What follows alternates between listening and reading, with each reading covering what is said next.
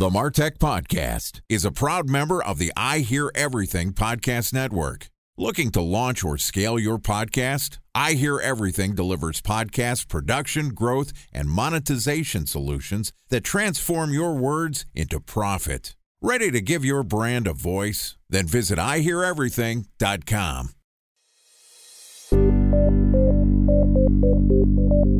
From advertising to software as a service to data. Across all of our programs and clients, we've seen a 55 to 65% open rate. Getting brands authentically integrated into content performs better than TV advertising. Typical lifespan of an article is about 24 to 36 hours. If we're reaching out to the right person with the right message and a clear call to action, then it's just a matter of timing. Welcome to the Martech Podcast, a Ben J. Shap LLC production. In this podcast, you'll hear the stories of world class marketers that use technology to drive business results and achieve career success. We'll unearth the real world experiences of some of the brightest minds in the marketing and technology space so you can learn the tools, tips, and tricks they've learned along the way. Now, here's the host of the Martech Podcast, Benjamin Shapiro. Welcome to Career Day on the Martech Podcast. Today, we're going to learn about the skills accumulated and lessons learned from a great marketer throughout the various stops on his career. Joining us for Career Day is Josh Carey, who is a former web developer turned entrepreneur turned fellow podcast host. Josh's show, The Hidden Entrepreneur, helps business professionals and entrepreneurs unmask themselves, show up every day in situations as their true selves, and reach levels of success that they desperately crave. And today we're going to talk to Josh about his road to becoming a podcast host, some of the experiences he had on along the path related to marketing, and how he suggests that marketers overcome some of their fears. Here's our interview with Josh Carey, the host of Hidden Entrepreneur. Josh, welcome to the Martech podcast. Ben, absolute pleasure to be here. Very excited. Thank you for that introduction. Yeah, it's great to connect with a fellow podcast host, and I'm really excited to talk shop and ask you about some of the trials and tribulations that you've seen marketers having. But let's start off by talking a little bit about you. This is our career day episode, so I'd love to hear your path from becoming uh, part I actually left out in the intro an actor to a web developer to a podcast host. You've been all over the place. Yeah. Let's just start off. How'd you get into marketing? Well, there is truth to that. I have been all over the place, and I imagine I'm still going to continue to be all over the place. And I love that you said I am a web developer turned marketer turned podcast host. It's just like one series of spinning events, which now that you put it like that, it feels like my life has been going back to the early, early days right out of high school, I was already bitten by the acting bug. I had a short trek from my home state of New Jersey to go right into New York City and feel like I was in the best place for that environment. So I dove into that world and pursued an acting and film career, which happened to last 15 plus wonderful years. But you know, it's not all glorious. Even in the good times, it's still very difficult meaning I had to keep myself busy, get a day job, make ends meet. So in the early 2000s, the internet was just sort of seemed for me to really be coming up, maybe like the late 90s, early 2000s. And for whatever reason, I just was drawn to building websites and building community through that. So I sat at a computer in between auditions and performances all day. And like I said, was just drawn to that world. And I taught myself HTML and PHP and graphic design and web design and building websites to the end of community. I felt a little isolated and lonely growing up. So maybe that was my way of filling that need. Taught myself web design, started building websites for small businesses in my area and everything that goes along with that, helping them show up in a Google search when their ideal clients looking for them. And on it goes. So, little known fact to the Martech podcast listening community, I also did theater in high school. So, we have that in common. And when I went to college, I originally was thinking about becoming a major to get into acting and voice and singing, which is something that I kind of put on the shelf until I doubled back to become a podcast host. I ended up going to school that required you to go and spend two years getting your general education. And then basically, I had lost the bug and decided to get into business and marketing. But growing up, it seems like we had a little bit of a similar background there. Yeah, I didn't lose the bug so easily. And really, jump to current day. I always acknowledge that my role as podcast host really uses so much of the skills, technique, and strength that I've learned every step of the way as a theater performer and an acting major and a filmmaker. I see so much use in all of that skill. Absolutely. The notion, and actually a large portion of my consulting business, the branding is centered around giving your brand a voice. And to me, a lot of the skills that I learned about how to cultivate and develop a voice, I did learn from that early experience in acting. But tell me a little bit more about you as you transitioned from focusing on being an actor in New York City and you started getting into web development, which meant you got into SEO and some other marketing practices. Walk me through the progression there. Did you have a specific area of focus? Well, it turned out to be one. So I started building websites for businesses in the New York area. And in 2007, one of my clients happened to be the owner of one of the bigger dog walking and pet sitting companies in the city. So while I helped him up his game and rank better and tweak his website and whatnot, for me, I was just fascinated by that industry. I didn't know it existed and I loved his business model and his efforts all through this. So I started picking his brain and I said, I'd love to learn more about this. And he sort of took me under his wing, became my mentor in that role. And he said, Why don't you open up your own dog walking and pet sitting business if you like it so much? And I said, Well, that would be great. So my girlfriend and I at the time, we did just that. And because I had the web marketing skills and web development skills, I created our website. It did very well because I already knew what I was doing in that role. And then I started looking at other dog walking and pet sitting websites across the land. And I noticed an opportunity. I said, my goodness, these people have wonderful intentions. They just want to serve the pets. But what they have to realize is there's a whole business aspect to this thing. Dare I say, you have to know how to market yourself and run a business. That's the only way you're going to survive. So I saw this huge opportunity. I had already done the work to prove that I know what I'm doing and I can do it in that industry. So I created a blog for that industry and just started dispensing little known pieces of advice that they can do to make small adjustments and enhancements to their own website. And slowly but surely, 10 years later, I became a significant voice in that industry, created an annual industry conference that we held in Las Vegas every year, and just grew that and put all of my skill, passion, and knowledge into that dog walking and pet sitting niche. So it's interesting. You started off truly as a local business, a lifestyle business you're building a dog walking business that you're actually having to execute the product, not specifically just focus on marketing. You're out there walking dogs or getting other people to do it for you, and you move your experience running a local business and expand it nationally. What were some of the things that you learned that carried from a local individual business to more of a national marketing campaign across multiple different brands?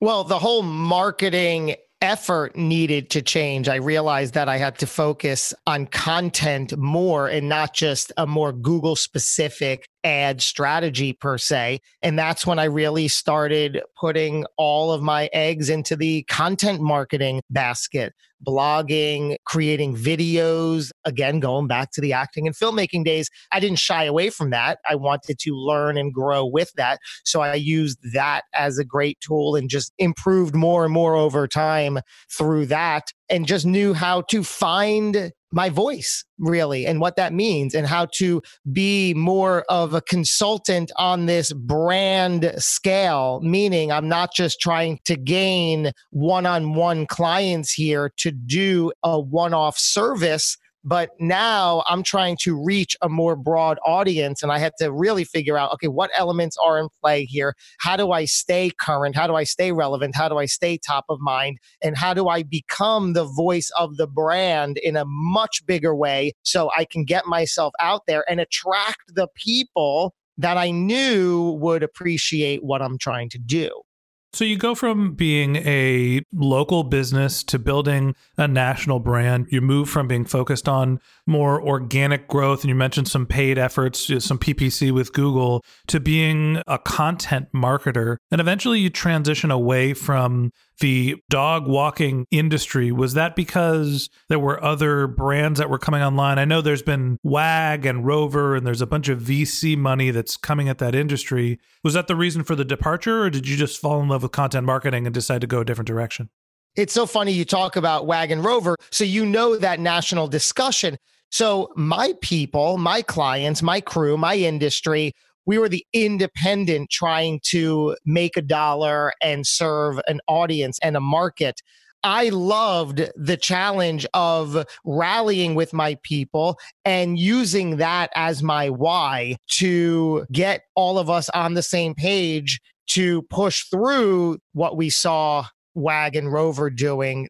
I guess the metaphor I'm thinking of like the ride sharing industry where there was taxi companies that were localized in each market. And then when Uber and Lyft were able to come in and compete on a national level and build a national brand, there was a need for consolidation. That's probably what's happening in the dog and the pet care industry. Exactly. Now, I could have stayed for that. That's not why I shifted out. I liked using that as a rallying cry like, hey, let's all work to push through this, overcome this. It's great for business if you have the biggest national brand of all of the independents. Sure, exactly. And a good reputation. So tell me what did cause you to go away from this national pet care brand that you had developed into becoming a podcast host and basically helping business people, entrepreneurs, marketers counter their fears? So I've always been drawn to the personal growth and professional development aspect of things. I always wanted a better myself improvement, but then I always found myself hitting the same exact wall over and over again, and then becoming growingly more frustrated and back at square one and not really reaching a level of success that I wanted for myself and I thought I was capable of. So I go back to the drawing board, put some something together, execute. and Nah, it didn't really work. And I just couldn't figure out what was happening until I did, which was I realized that I can't tweak the business before I tweak myself. And I really need to get myself right and admit to myself, if I could, what's happening before I ever expect my business to really soar in the way that I wanted or expected it to. So I started making these changes and started talking about the correlation between personal growth and the success of your business. And I realized that while there could be a role for that within that niche, that's not really what my people wanted. Sure, they could have appreciated it, but they didn't really want me to start talking about how to improve themselves. Just tell me how to improve my website, what business practice, content marketing. So I then developed a passion for this because I started seeing results for myself in my personal life in my family life with my children. And I'm like, I feel great. I'm getting this. I can overcome this. And I just felt the need to bring this awareness that I was going through, these aha moments that I had, which was hiding behind fear for decades, showing up in the role that I expected others wanted me to be, to play very small and just let other people decide how they viewed me instead of coming to the table with my full strength, my full power, my full ability. And I said, there's a market for that. So I created the Hidden Entrepreneur brand, and the first big marketing arm of it is, as you've said, the podcast. So that's where we are today. So, talk to me a little bit more about what drove the transformation to you. I understand that you felt that you saw the light, had an inflection moment, hit the tipping point, whatever metaphor you want to use to had some sort of change agent happen that helped you unlock what you felt as your potential. Tell me a little bit more about that experience as you were running a successful marketing services business that got you to step away. Well, it's that whole thing that money can't buy happiness. But I always saw a block. I saw a ceiling. I was making money. I was making good money. I was surviving. I was feeding a family. I was paying my bills, but I wasn't happy. And I saw that and I kept asking, why? What's happening here? And today I have two adoring children, a five year old daughter, a three year old son that I credit helping me act as that reflection to help show me you can't keep doing what you're doing. And push come to shove here, you have to get it right, figure it out. And I always knew I was smart enough and able enough to get it right, but I just didn't allow myself.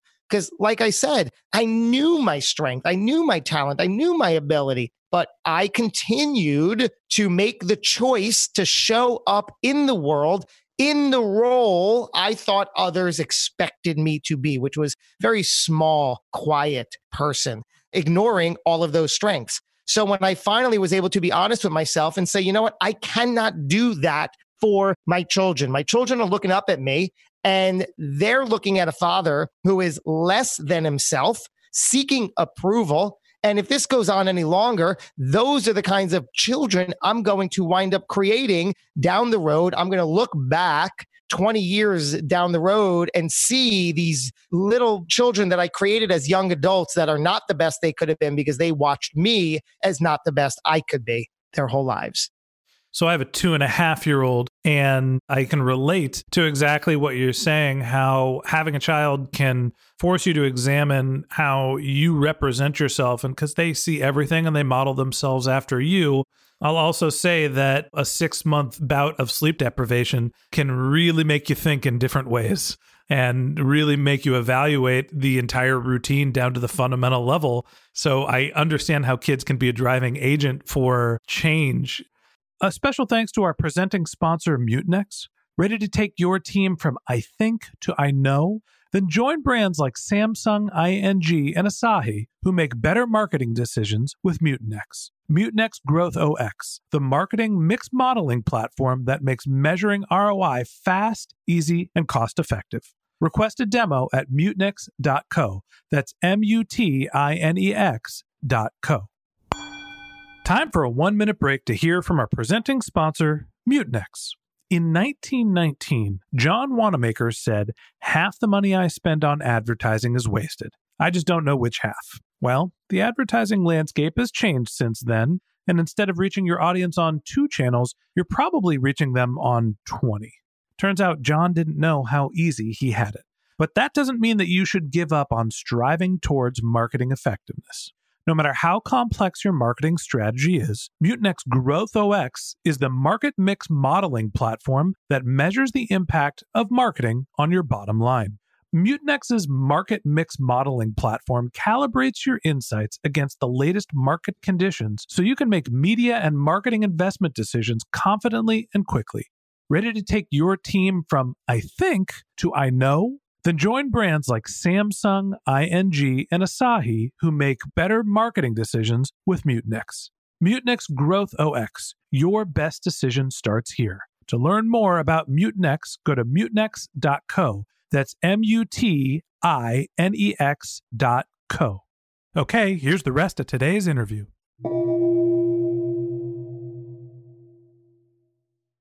Your business today tell us a little bit about what that is i know you have the podcast but how does that actually become a business are you selling advertising are you uh, professional services no, the podcast right now is the marketing arm. But really, it's so funny because I'm 50 plus episodes in, which is a great milestone, they say. But even earlier on, people were saying, How many downloads do you have? Or how many listeners do you have? And early on, what I realized was, I don't even care about that because for me, so much of the early success and continued success really today in that regard is the relationships that I make with every single one of those guests. I can't tell you how much good has led from that. And still, there's momentum that hasn't even shown up yet that I know is going to come from all that. So, to answer your question, at this very point in time, there's no direct monetary value from the podcast, but there's so much more other marketing effect that has come and will come. And of course, there's been financial reward from the relationships that I've gained from the guests. But besides that, what I find that this allows me to do is define myself, define my voice, craft my message, hone my message in the market as I want for coaching and consulting the entrepreneur who wants, needs, and is willing to go down the path that I did. So basically, I work one on one and in small groups with small business owners who realize that there is a block, that there is a fear that they are getting in their own way with. And ignoring their most basic strengths, talents, and abilities. And just being able to say, that is what I am doing because we all inherently know what we want to be doing and what we should be doing, but we make every excuse in the book not to do it because we are scared out of our minds. And that's where I was my whole life. And I created what became the exclamation F that noise which is so much more than an exclamation because that became the five step process I use and was able to use to bring people out of their fear. The five step process, N O I S E. F that noise has helped me bring that message to the people who need it most. So you mentioned that NOISE was an acronym. What does that stand for? I'll give you the brief rundown. It's all about emotion. And what you want to do is first, the N is to name the emotion. You want to understand exactly what the driving emotion is that is getting in the way. For me, it was anger. It might be a combination of a few, but what is the predominant one?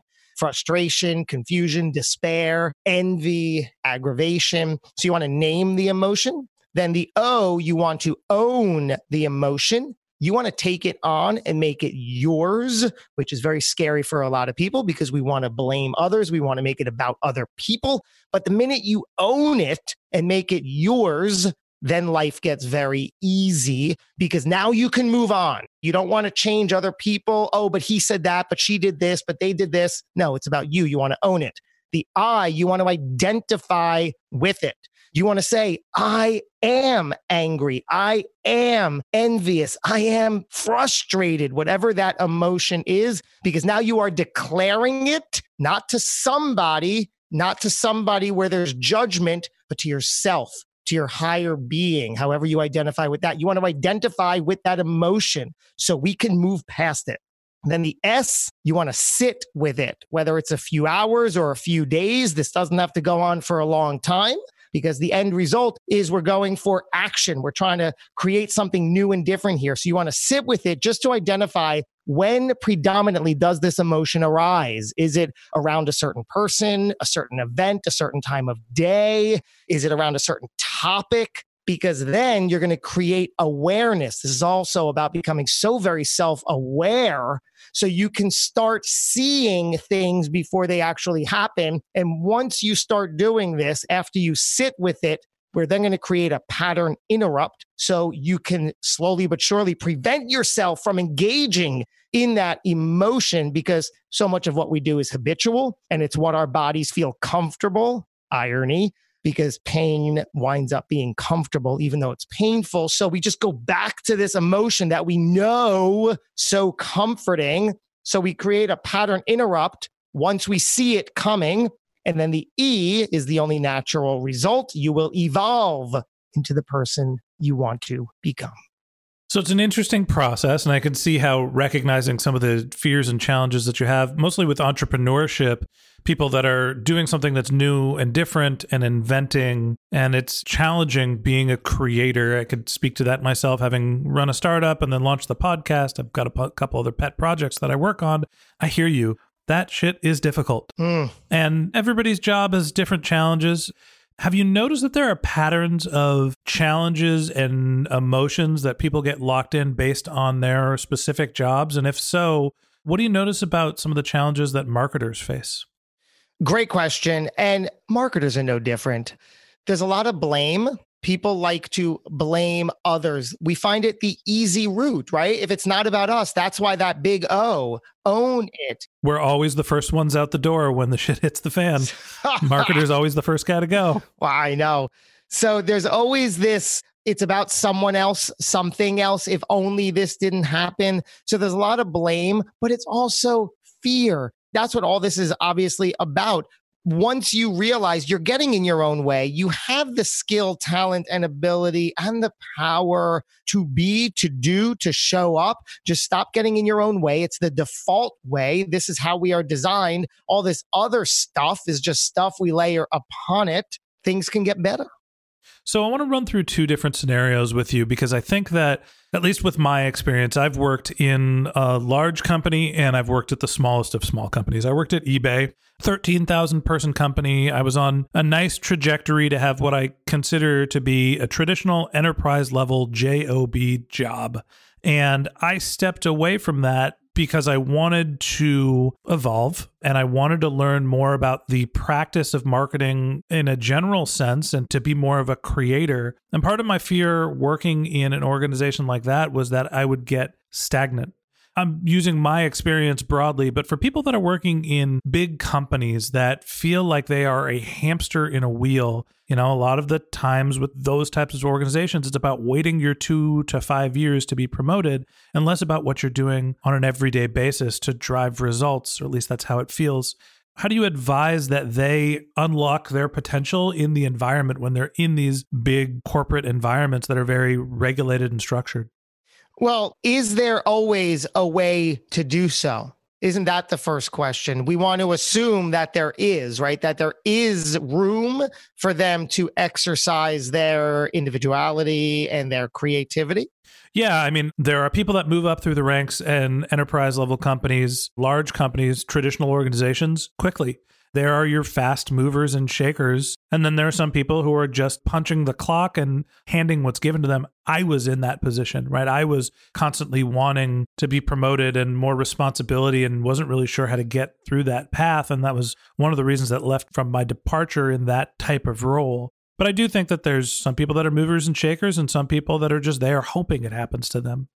I would say the people that are hoping it happens to them have to take the honest look within and see what are they blocking themselves from doing? Are they showing up as fully and presently and uniquely as they are? Are they bringing all of themselves to the table? Or is there a level of fear that is stopping them?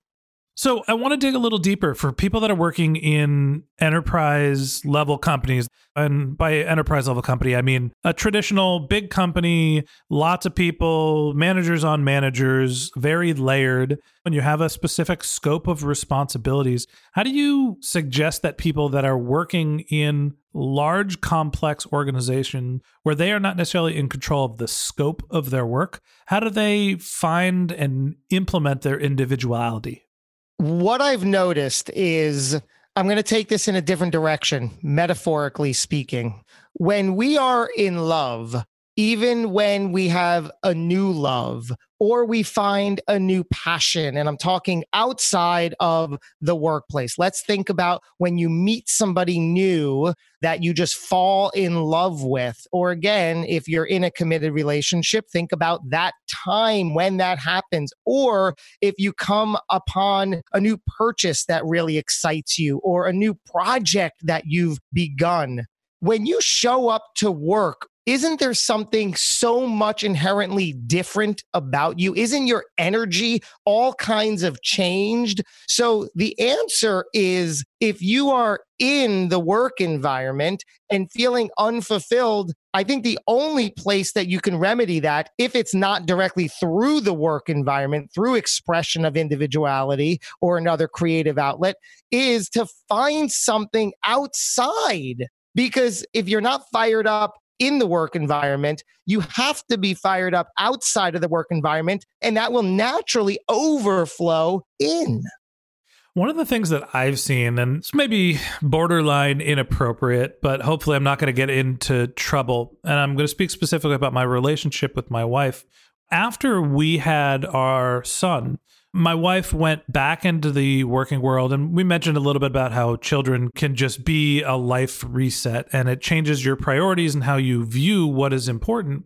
And when my wife went back into the working world i felt like she became much more efficient because she was able to more effectively prioritize what was important what was effective and then what was just extraneous politics and just shrug it off as opposed to some of those things would really affect her. So I feel like by having something that you're incredibly passionate about, obviously my wife is passionate about the development of our son, so am I.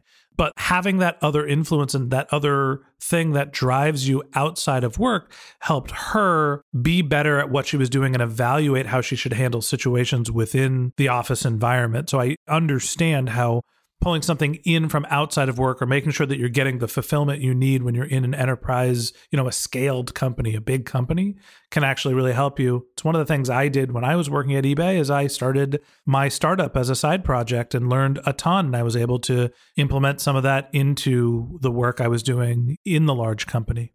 Talk to me a little bit about the flip side. When you're working with people that are entrepreneurs, your show is The Hidden Entrepreneur. So I'm assuming that you do a little bit more of that there is a whole bucket of fear when you're going out on your own and starting. There is so much uncertainty. I've gone through it. I go through it every day running this podcast, running a consulting business. What are some of the most common fears that you see marketers or entrepreneurs, people that are doing something new and innovative, run into?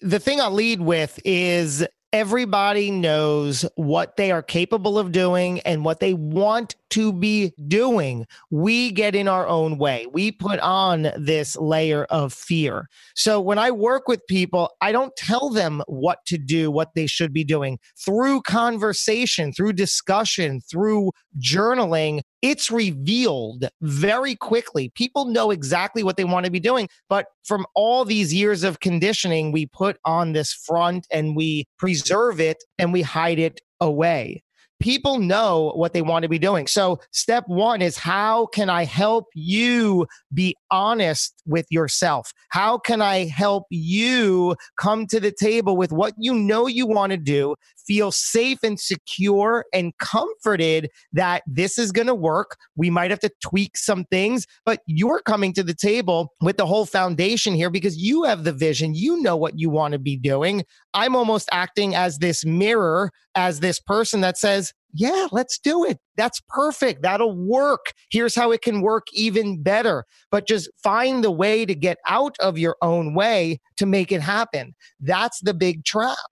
I think one of the things that I've seen whenever I've been working in an entrepreneurial venture is there is so many different things that can distract you. Right? There are so many marketing, operations, legal, finance. You are responsible for it all. And for me, I am a marketer. That was the thing that I always did best. So I found myself just doing marketing activities to keep myself busy as opposed to taking time to reflect on what was working and what wasn't. And I think that in an entrepreneurial environment, having someone there to help you reflect and to take the time to stop and think about your behaviors and the actions that you're taking and what the results are, I think that's incredibly powerful. When you see someone that is feeling a little overwhelmed or lost, my guess is what you're going to say is we help them look at their behaviors and figure out what's causing the fear and reflect. But the scenario, which is, hey, I'm running this startup and I'm terrified that things aren't going to work and I just don't know which direction to head, how do you advise? Well, obviously, that's a process, and certainly your guess at what would be the initial is correct. Shot in the dark. Yeah, exactly. it certainly takes uh, an element of dialogue and conversation. What are you really afraid of? That's a good thing. Not like, ah, oh, come on, what are you afraid of? No, no, no. Literally, what are you afraid of? Let's go down that road and evaluate and analyze that just a little bit.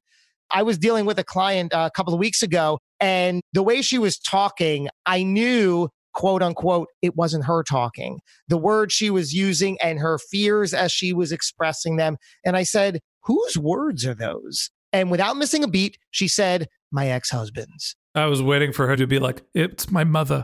yeah, well, close. Either way, right? So for her, it was her ex husband who they've been divorced for over a year. So sadly, he still has a hold on her and is still keeping her in this fear based place, which for her specifically, it was about funny enough, not hiring or outsourcing the people that she desperately needed because she didn't have the skills, time, or resources to do it herself. But he always made her feel like, ah, you don't need to bring anybody on who knows why. But she was still in that world. And I said, whose words are those? And she said, my ex husband's. And I said, there it is. We have to start separating you from that and go down the path you know darn well you should be going down. Let's go. I like the motivational approach, and I like that you're digging deep and trying to help people understand what are their, some of their problems. Before I let you go, last question. You know, you've worked in marketing. You're now using content marketing, specifically your podcast, to try to help entrepreneurs. Looking back on your career, what advice do you have for someone like you who was early on, people that are interested in marketing to make sure that they unlock their fears from the beginning of their career and act from a position of strength? You have to put your words, your thoughts, your voice out there. So many people want to start a business or attract people into their world, either a product or service based provider, and they don't have anything that represents who they are, what they do, why they do it, who they do it for. So, how are they going to get seen? How is anybody going to take the step towards them to say, Oh, I like you. I agree with this. I see what you do. So, you have to put yourself out there in a way that is putting yourself out there. Get your name, get your voice out there in some ways. And you know, content could be created in a variety of ways today. Absolutely. I think it's good advice. I think that building your personal brand early in your career, you know, crafting your voice is something that's very important. And I feel like mostly the younger marketers inherently do that since basically birth at this point with the advent of social media and social networking. Every person is a brand and uh, good experience making sure that you're maximizing those impressions and helping people understand who you are and what you do. Well, Josh, I appreciate you making the time. Thank you for coming on our show, talking to marketers a little bit about overcoming their fears and telling us about your story as well. Absolute pleasure, Ben. Thank you so much for having me here. Okay, and that wraps up this episode of the Martech podcast. Thanks to Josh Carey, the host of the Hidden Entrepreneur podcast, for joining us. If you'd like to learn more about Josh, you can click on the link to his LinkedIn profile in our show notes. You can send him a tweet at hiding sucks, H I D I N G S U C K S, or you can visit his website, joshcarey.com. That's J O S H C A R Y.com. If you're a subscriber to the Martech podcast, thank you for being a member of our community. We always want to hear from you, so we created benjshap.com slash question, where you can send us your marketing questions, which we'll answer live on our show. Of course, you can also reach out on social media. My handle is benjshap, B-E-N-J-S-H-A-P, on LinkedIn and on Twitter. And if you haven't subscribed yet and you want a daily stream of marketing and technology knowledge in your podcast feed, we've got some great episodes lined up for the rest of the week. So hit the subscribe button in your podcast app, and we'll be back in your feed tomorrow morning. Okay, that's it for today, but until next time, my advice is to just focus on keeping your customers happy.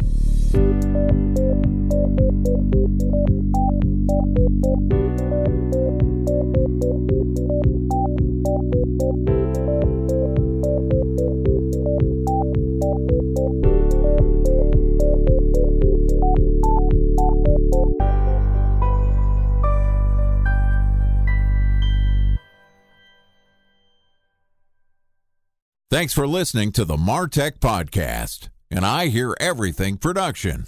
Looking to launch or scale a podcast like this one for your brand? Then visit iheareverything.com.